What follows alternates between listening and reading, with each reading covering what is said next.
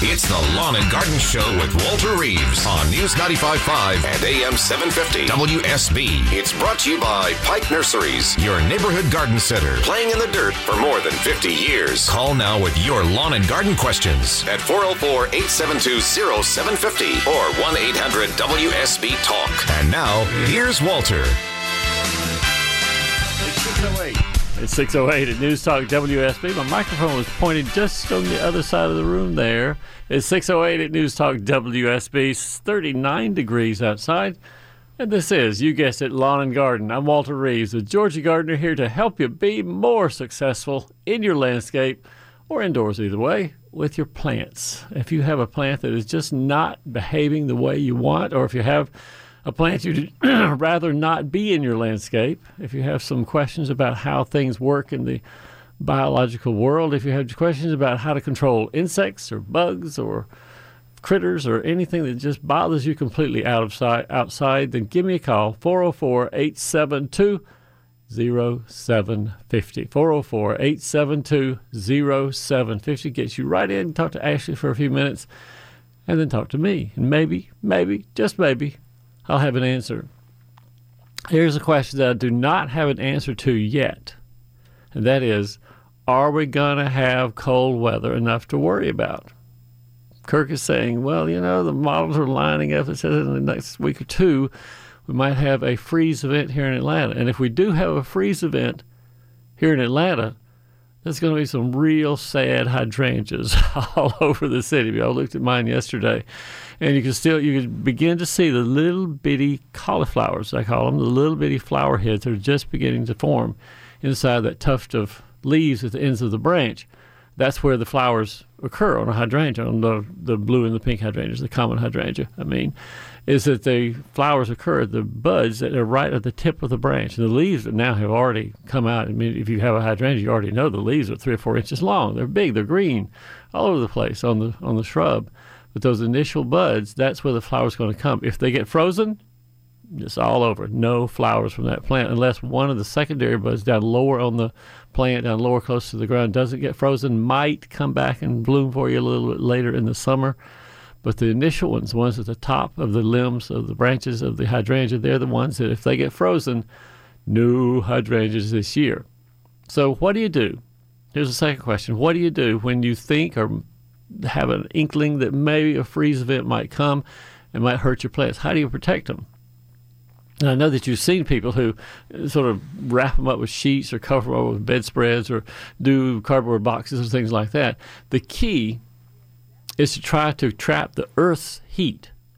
The Earth is going to be warmer than the air temperature, and right now, gosh, the soil temperatures are up in the up in the 60s, and so it's, the Earth is really warm right now because it has such a warm spring so far. So how do you what do you do to trap that heat? The best thing you can do is to cover the plant all the way down to the ground, and then anchor the box or the blanket or the plastic or whatever you have to the ground so that the heat from the earth rises up around the branches of the plant, keeps those buds from freezing. And I know a lot of people who have gotten clear plastic, thinking clear plastic is the right plastic covering for plants when they're trying to protect them. Friends, it is not. Black plastic black plastic, yes, is the best cover for plants. And why is that? Because clear plastic, just a little bit of sunshine the next day, if you're a little bit lazy, you don't get up, you think, man, I, I got to eat breakfast first. I'm going to go to work. I need to go get groceries before I come back and take the plastic off of my plants. If it is clear plastic, just a little sunshine on a sheet of clear plastic makes it really, really hot inside. And you can literally cook the buds rather than freezing them the previous night. You can literally cook the buds by putting the clear plastic over the top of plants and letting the sun warm the warm the air inside. That's called the greenhouse effect. And the greenhouse effect is what happens in greenhouses. it happens in your car. You know this when it's hot in the summertime and maybe the outside temperatures are sort of coolish in the morning, but the sun has hit the windshield of your car. The inside is nice and toasty warm. The greenhouse effect. It happens to plants too if you cover them with clear plastic. On the other hand, black plastic is usually pretty shiny. And even though we know that black absorbs heat, it's only the little layer of plastic that absorbs the heat. It's not the air underneath. And so perhaps if the little layer of plastic is touching the leaves of a plant, you get little burns here and there. but usually not the bud. Usually not the bud of the hydrangea or whatever plant you're trying to protect doesn't get heated up too much under black plastic. So if you want to prepare, if Kirk's prediction perhaps comes true, and we do have a freeze event, get a roll of black plastic. Think about where can I get some logs or some pieces of wood or some rocks or something to hold the plastic, or maybe a cardboard box. Maybe you have a refrigerator box in the garage. You can say if I if I really get desperate, I use a refrigerator box, put it over my plants. But that's the way to protect plants, not wrapping them up with a bed sheet or with a blanket or something like that. Black plastic anchored to the ground all the way around brings the earth's heat up, protects those buds, keeps them from freezing. At 6.13, we go to the phones. We got our friend from Griffin, Nicole, come joins us this morning. Hey, Nicole. Mr. Ray. How are you, Nicole? Fine, fine. You know, so many years I did that. I did the sheet, and oh, you take a big sheet and you take a big piece of plastic. Yeah. And then the next morning I get up, everything is on the ground. oh, you really got to anchor them. You're right. You're right. If it's a windy day before the cold comes and they're trying to get the plastic or the sheet or whatever, it is miserable trying to get the whole thing flapping around in the wind to get it to come down and be on the ground. Miss Irene, do you know what a mummy is? A mummy? I know there's mummy blueberries, there's mummy peaches. Uh, what mummies? I mean, mummy person. They put bandage around her and they only see the eyes. yeah. I was, I was just like this this week. I got in poison ivy. Not, not, no, not this early in the year. Mr. Ray, no kidding. There's no leaves you cannot see. You have to know what the the, the little thing look like. The vine. What were you doing, Nicole? Ah, I'm so I'm sorry. Every time I get up in the morning, I got more and more and more. Oh my gosh! Like the mummy wrapped up with, you know, with bandages from the poison ivy. What what were you doing? Well, I'm cleaning up in the back, and um, I didn't know this patch was there. Yeah. But then I realized it's in the glove, it's in the Ah, tools, yeah, it's right. in everything. You have to throw away the glove. Forget it. Well, I mean, I guess you could wash them if they're not, you know, unwashable type gloves. You could wash them theoretically, get the oil off of the gloves that way, and you can, you know, use soap and water, I guess, to get the oil off of your tools and off of things that can be washed and dog hair and things like that. Where you have a dog that's gone through the poison ivy, you pet the dog and it gets on your Ah. fingers that way too. But wow, This oil is it's uh it get into your skin. What else do we need to be afraid of? Any other poison? Ah, Right now, I can't think of anything other than poison ivy. And I know, and you know this too, Nicole, that poison ivy has a pretty distinctive vine, at least when it's been on a tree for more than a year or so. The vine is very, very hairy, very, very brown little rootlets coming out of it. And so it's unlike most any other vine you'd see on a tree, even though the leaves aren't quite there. The hairy vines going up and down the trunk of the tree says, "Up, poison ivy, leave it alone." Well, it was not on the tree; it was on the patch, and and um, it's just you have to recognize this little vine is so tiny, Yeah. but on the tree. Good grief! If you put the hatchet and the juice come on you, Oh, yeah. ah, Yeah. you're in big trouble. The juice has the oil. The oil we refer to is called urushiol. It's a chemical that is, as you know and I know, we all know who have poison ivy ever had it on our bodies, that urushiol is very reactive. It makes the skin, it makes the cells in your skin say, Lord, don't let us touch that stuff. That is bad stuff. You pucker up and blister up and all the things that happen with poison ivy. Yeah, Yeah, it's it's because stuff. it transfers. Let's at night you sleep with your hands in between your knees or your legs. Yeah. It transfers, and the next morning you said, "Oh shoot, I got more." That's why I was like a mummy. I had patch everywhere. It's Yeah. it's getting slower and away, boy. Boy, it's just Yeah. don't want to do that anymore. You know, one of the things I might mention, Nicole, is that a lot of people believe that we have poison oak here in Georgia. And yes, there are little patches of poison oak in places. I've only seen myself with my own eyes one patch of poison oak. I knew it was poison oak, could identify the berries and the shape of the leaves. And that was up in Woodstock, near where, where Ashley lives, as a matter of fact. And so poison oak is sometimes found in Georgia, but not common at all. And the other one, poison sumac, is very rarely found in Georgia, except around the edges of swamps. And there's two or three sumac plants that grow along highways and places like that. They're not poisonous at all, but the poison sumac, the only time you see it is around a swamp. What do you think they make some kind of medicine with this oil? don't know. You know, supposedly there are medicines that are made from the oil to use to help you help your body become less uh, sensitive to the to the chemical. Oh. I think there is at least one or two that people take. Some of the people who work in trees, foresters, and folks who are out in the woods all the time that they take this medicine, and I believe it's a prescription medicine. But I think it has the oil in it to keep them from being to, sen- to desensitize themselves from the oil.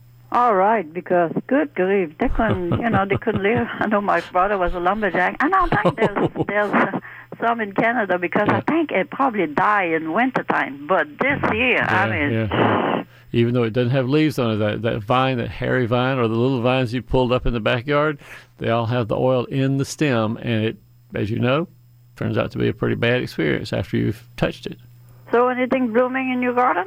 Oh man, still got the daffodils, the hellebores, of course. Um, the um, paper bush is looking fabulous. It's fading a little bit right now. I saw the daphnes yesterday were looking pretty good. Nothing new. They got an anemone, a little windflower that is blooming up in the top um, corner of one of the raised beds. I've got some snowdrops that are in there as well. Everything is pink, isn't it? Pink, yeah. And the the hydrangeas, you know, the the pink things from the cherries and things like that are all over the place, but not so much in my garden. I've got the Yoshino that just has started. Just a couple of flowers yesterday I saw on the Yoshino cherry just now coming out. So the red always comes first, isn't it? The red one's the real, real, real pink one. Yeah, the uh, was it Okame? Okame cherry comes first, and then you know Yoshino, Kwanzan after that, and then sometimes during the summertime, the autumn now so have a few blooms on that till autumn before autumn. I know the tulips, you have a lot of tulip, and Not the many. red one always Yeah. comes first. I have more Yeah, energy in it, I think. Uh, maybe so.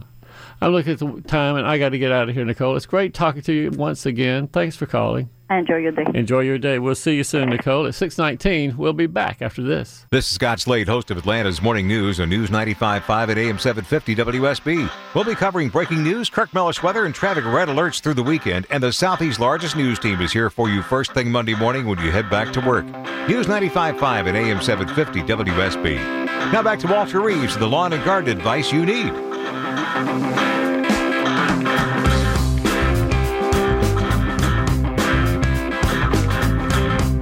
Quick weather update brought to you by Ackerman Security. Today it's going to be beautiful outside. 62 degrees, the high this afternoon, 35 overnight low. And tomorrow, same thing. High of 62, low around low 30s tomorrow evening. Of course, keep your eye out for the extended forecast. We'll see what the freeze does or does not happen to here in Atlanta. Your full weekend forecast comes up in 10 minutes on News 95.5 and AM 750 WSB. Steve in Marietta joins us this very minute. Hey, Steve, good morning. Good morning, Walter. Thanks for taking my call. Sure. I've got a couple of river birch trees. They're probably 25 years old, and they are double trunk. Yeah. I had uh, some tree guys come out, and they were doing some other work. They noticed that two of the four trunks were leaning a little bit closer to the house, more to the 45 degree angle than they Yeah. liked. They cut them back. It was Thanksgiving weekend Yeah. and now I see something rising to the top of the cut on each of the trees. It looks like Thousand Island, Thousand Island salad dressing. Ooh, very nice. No, it's Oh, not. all right. I know you don't think it's very nice. Me, I think it's great. Is that, is that the sign of a healthy tree? uh, to be truthful, yeah, it is because it says to me, at least it was healthy before they cut it. Um, what it says to me is the tree is, in a sense, sensing that the outside environment has changed. It no longer has two trunks at the guys cut away. And so it has sent sap up there, and the sap is hardening to some extent, but also on the sap, there are decomposing fungi which are growing on it, and that's what gives it the Thousand Island dressing appearance. Is it, is it any color? Is it white? What color is it, Steve? On one of them, it was. It almost looked like um, a clear gel. Yeah. Uh, they both started kind of with a clear gel. Yeah. One has progressed very rapidly. Uh, the other one is still mostly clear gel. Huh. It frankly, I don't think it's going to do any damage to the tree in a long, long sense. They'll still grow for a while, and then when the stump dries off completely in June or July, then the stuff that you see is going to harden and uh, blow away, and the stumps will deteriorate. Then you know the whole process of things going away in a tree. But no, I don't think right now anything to worry about particularly. The reason I was asking about color though was I saw a dogwood a couple of years ago that someone had cut a big limb off of it, and the sap that ran down the trunk in a big, huge river was completely bright orange. It was the greatest color I've ever seen, just this huge, bright flag of orange in a landscape. And I thought that is the neatest thing for those fungi, those keratin keratinomycetes making the orange fungus coming out of the tree. It's 628. We'll be back to more lawn and garden after news. It's the Lawn and Garden Show with Walter Reeves on News 95.5 and AM 750 WSB. It's brought to you by Pike Nurseries, your neighborhood garden center, playing in the dirt for more than 50 years. Call now with your lawn and garden questions at 404-872-0750 or 1-800-WSB-TALK. And now, here's Walter. It's 636 on a Saturday morning, 38 degrees outside. This is Lawn and Garden. I'm Walter Reeves, the Georgia Gardener. I'm here to help you be more successful just by talking. This is Garden Talk Therapy this morning. If you have a question that needs an organic answer, I have no problem giving you the best organic answer in the whole wide world where you won't use any chemicals at all. If you have a more chemical oriented question, happy to help you there as well. All you have to do is dial 404 872 0750. Coming up in the next half hour, we'll talk to Paul in Atlanta about top dressing his lawn each year. Pat in Buford wants to know about Japanese maple planting and mending the soil. Right now, Nancy in Roswell joins us, though. Hey, Nancy, good morning. Good morning. How can I help? Well, I have a crazy question. I have too many leaves. well, I can think of some people who might help you with those leaves. What's going on? Well, we've lived here 40 years, and over the years, I've planted a lot of little plants at the top of the hill in the backyard. Mm-hmm.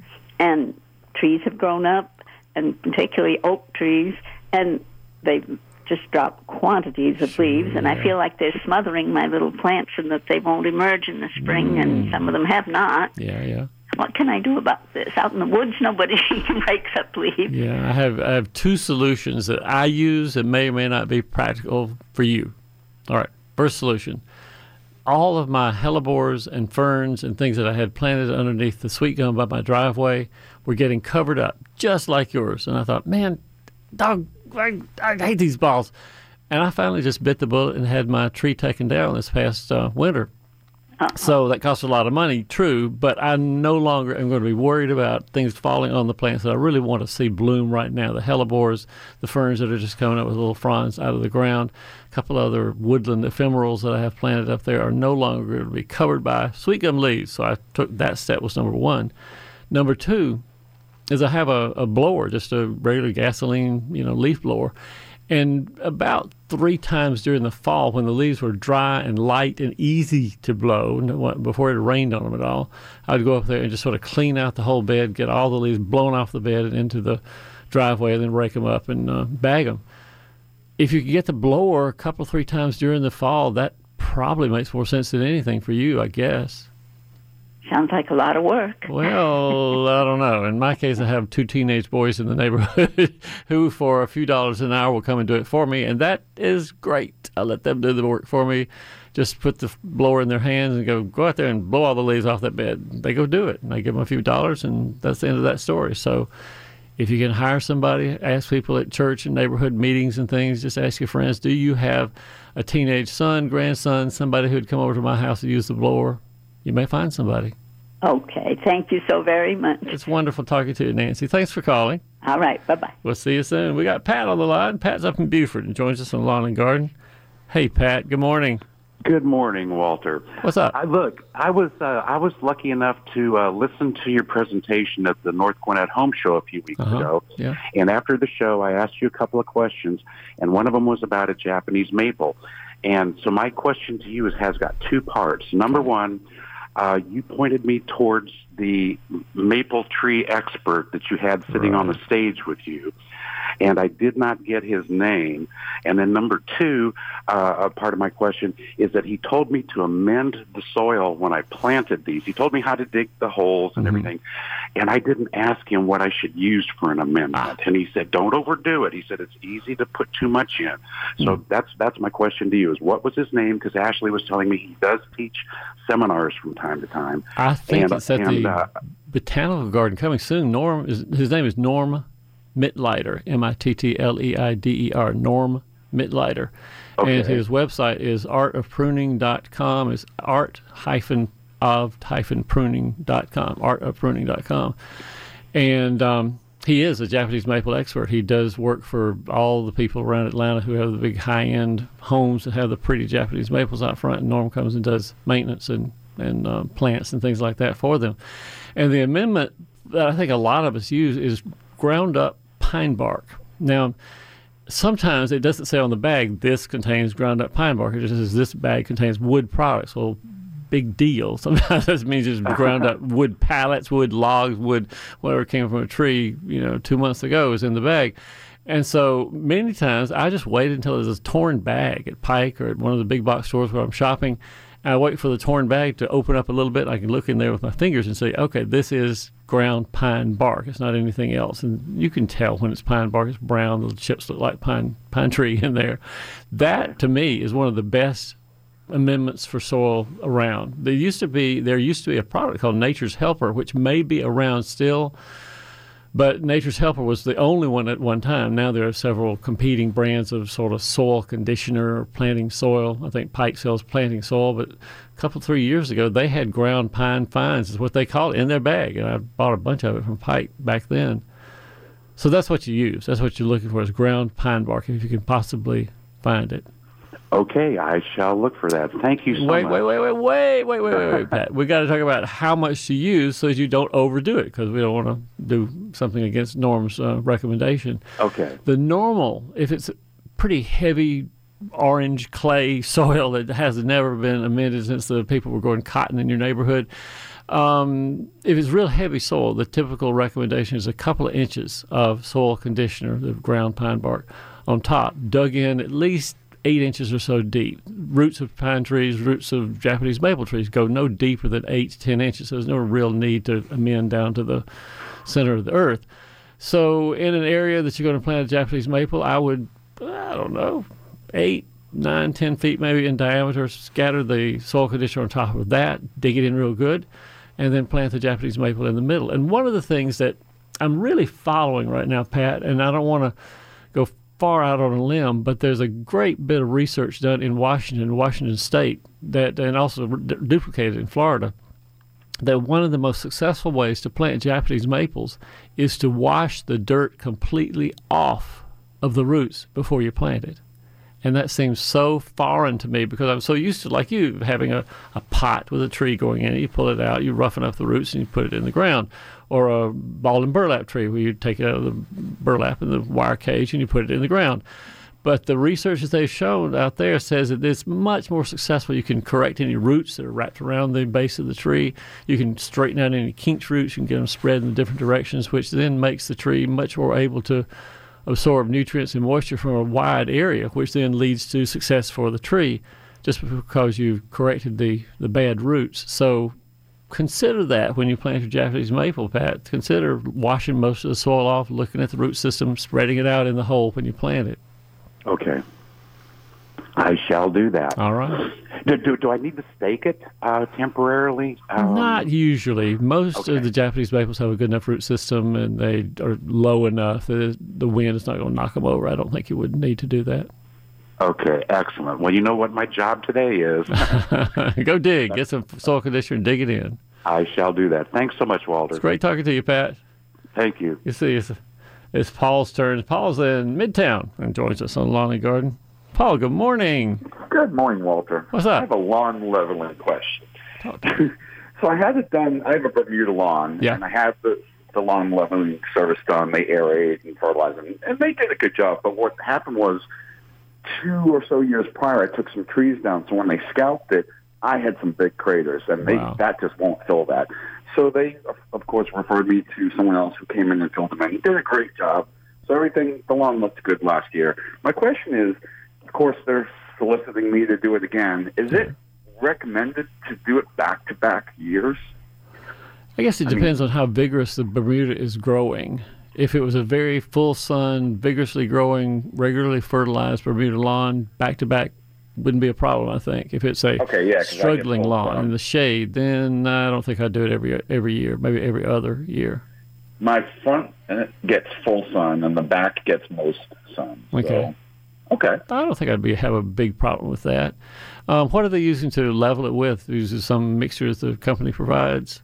Um, off the top of my head, I can't remember. It's a mix of uh, sand and soil, I Sand believe. soil, yeah, good. That's that's the normal stuff. And the real reason I think for top dressing is just to level the lawn out so that when they mow, when you mow, when anybody mows, there's no divots, no long, you know, big long troughs been made by a car drove across it five years ago, or the place where the stunt was ground out that has a big concavity.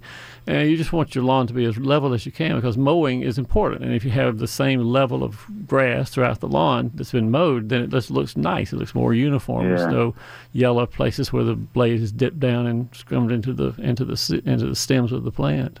Because the stuff they did last year, you know, again, they did a great job, but settled a little bit. Might be a Yeah. little bit, but it's nowhere near the, the craters it was last year. Yeah, So, good. Okay. Good, good. All right. Hey, thanks. It's great talking to you. Thanks for calling, Paul. All right. Bye. We've got Shelby who joins us from McDonough. Shelby, good morning. Good morning, Walter. How are you, Shelby? Doing great. Good. I have uh, purchased recently a couple of sick-looking mop-head hydrangeas at the grocery store. I, I brought them home and put ice cubes on the dirt, and they are beautiful. I'm really enjoying the blooms in them. They cost me like a dollar a piece. All right. Um, when do you think I should try to put them in the yard now? Uh, they're sitting in, on the back porch in, in a Yeah. nice spot where it's not too bad, but Wait till Mr. Mellish gives us the all clear for no more freezing events coming in the future. And this would not be the time to do any planning because Kirk is saying maybe it's going to freeze next weekend. And I don't want those hydrangeas to get frozen because you, you've babied them. They're doing nice. You've enjoyed them. So why put them out in harm's way?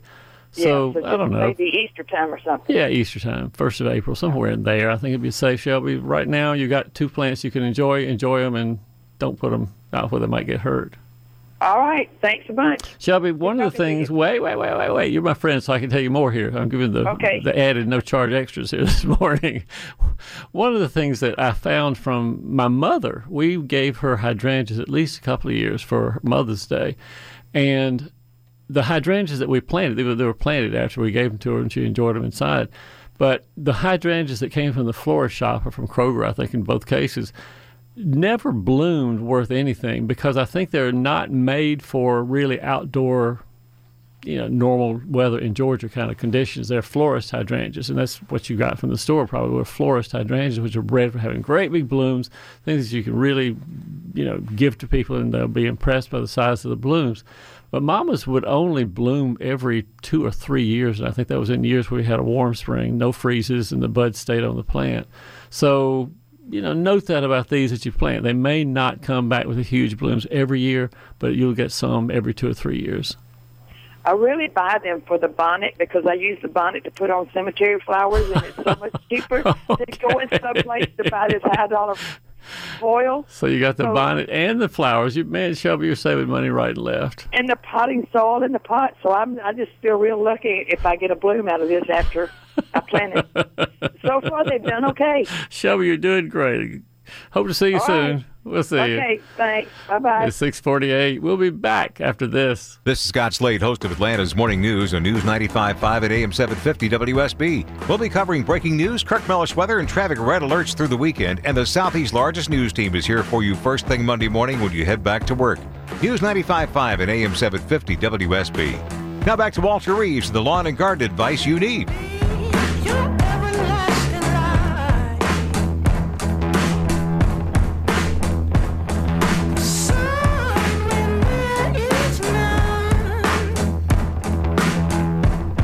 Here's a quick weather update brought to you by Ackerman Security. Two carbon copy days. Afternoon high somewhere in the low 60s, very warm outside, low overnight around 35. Tomorrow, pretty much the same thing. Low 60s, low 30s. Your full weekend forecast comes up in 10 minutes on News 95.5 and AM 750 WSB. James is in McDonough and joins us on Lawn and Garden. Hey, James, good morning. How are you doing? I'm all right, James. What's up? I've got a, and I don't know what the name of the plant is, and I apologize, but uh, uh, it, the plant's about two and a half, two foot, two and a half foot tall. It Yeah. grows out no flowers, but it grows out into leaves, and it's in a potted plant. It's in, it's in uh, inside plant, Got it? uh, and it, the the stems grow up, and it has extensions off the main stem uh, and at the top of the each stem, it will del- develops uh, six to seven leaves. Yeah. They're uh, So what's the problem? To hurry on in to get in the problem. What's what's the problem with the plant? it it's, it it has these white powdery sticky stuff that gets on the bottom of the leaves on the uh, the branches of the leaves and you have to literally wash it off in order to get it off Do you have any idea that these are living things that have some kind of wax over the top that makes them hard and sticky, but still a living something underneath them? Do you try to scrape them off with a knife blade or anything? No, you can actually pull it off with your fingers but Yeah. you uh, it's it's a sticky it's a white powdery stuff Yeah, Uh, but sometimes really- the aphids and powder and not not um, powder mildew, um, aphids and the woolly aphids that have the little sticky stuff. Some some other creatures, mealy mealy, what is it, mealy bugs? I'm looking for. Yeah, mealy bugs also have the waxy stuff on them. It's not hard exactly. It's just sort of sticky is the right word. You described that right. So somehow, James, you got to figure out if these are bugs or not, because there's another condition called guttation, G U T T A T I O N, where plants will sometimes, when they have a little more water than they can use around their roots and in the stem, will actually ooze out, for lack of a better word, they'll ooze out water on the leaves and stems, and it'll sometimes evaporate, and so you get this powdery white substance on the leaves and stems there too. So we got to figure out whether you have guttation, it's natural, normal, and not much to do about it, or bugs, which is not natural, not normal, and you got to do something about it. So I'm going to suggest again a dull knife. Go in and just scrape a little bit on the bottom of the leaf and on the stem, and find out if you've got something that looks living in there. Mash it between your fingers, see if there's anything pink or yellow juice inside to see if it is. If it is, what to do? Sometimes it depends on how much of the plant is involved. Sometimes with, with house plants, I advise people it's just too much trouble to try to prevent mealybugs and aphids on them and go ahead and pitch the plant, get a new one, and enjoy that one. You can sometimes get rid of it with alcohol on a Q-tip, just wiping the alcohol up and down the stems and under the leaves. You might try that if you want to, to see if there's anything under the alcohol, even see if you see any bugs underneath there. But again, the key thing, key thing is to figure out what you have, guttation or bugs. We'll deal with it either way when you figure that out. It's 658 at News Talk WSB. Our number is 404 872 0750, and we'll be right back after news.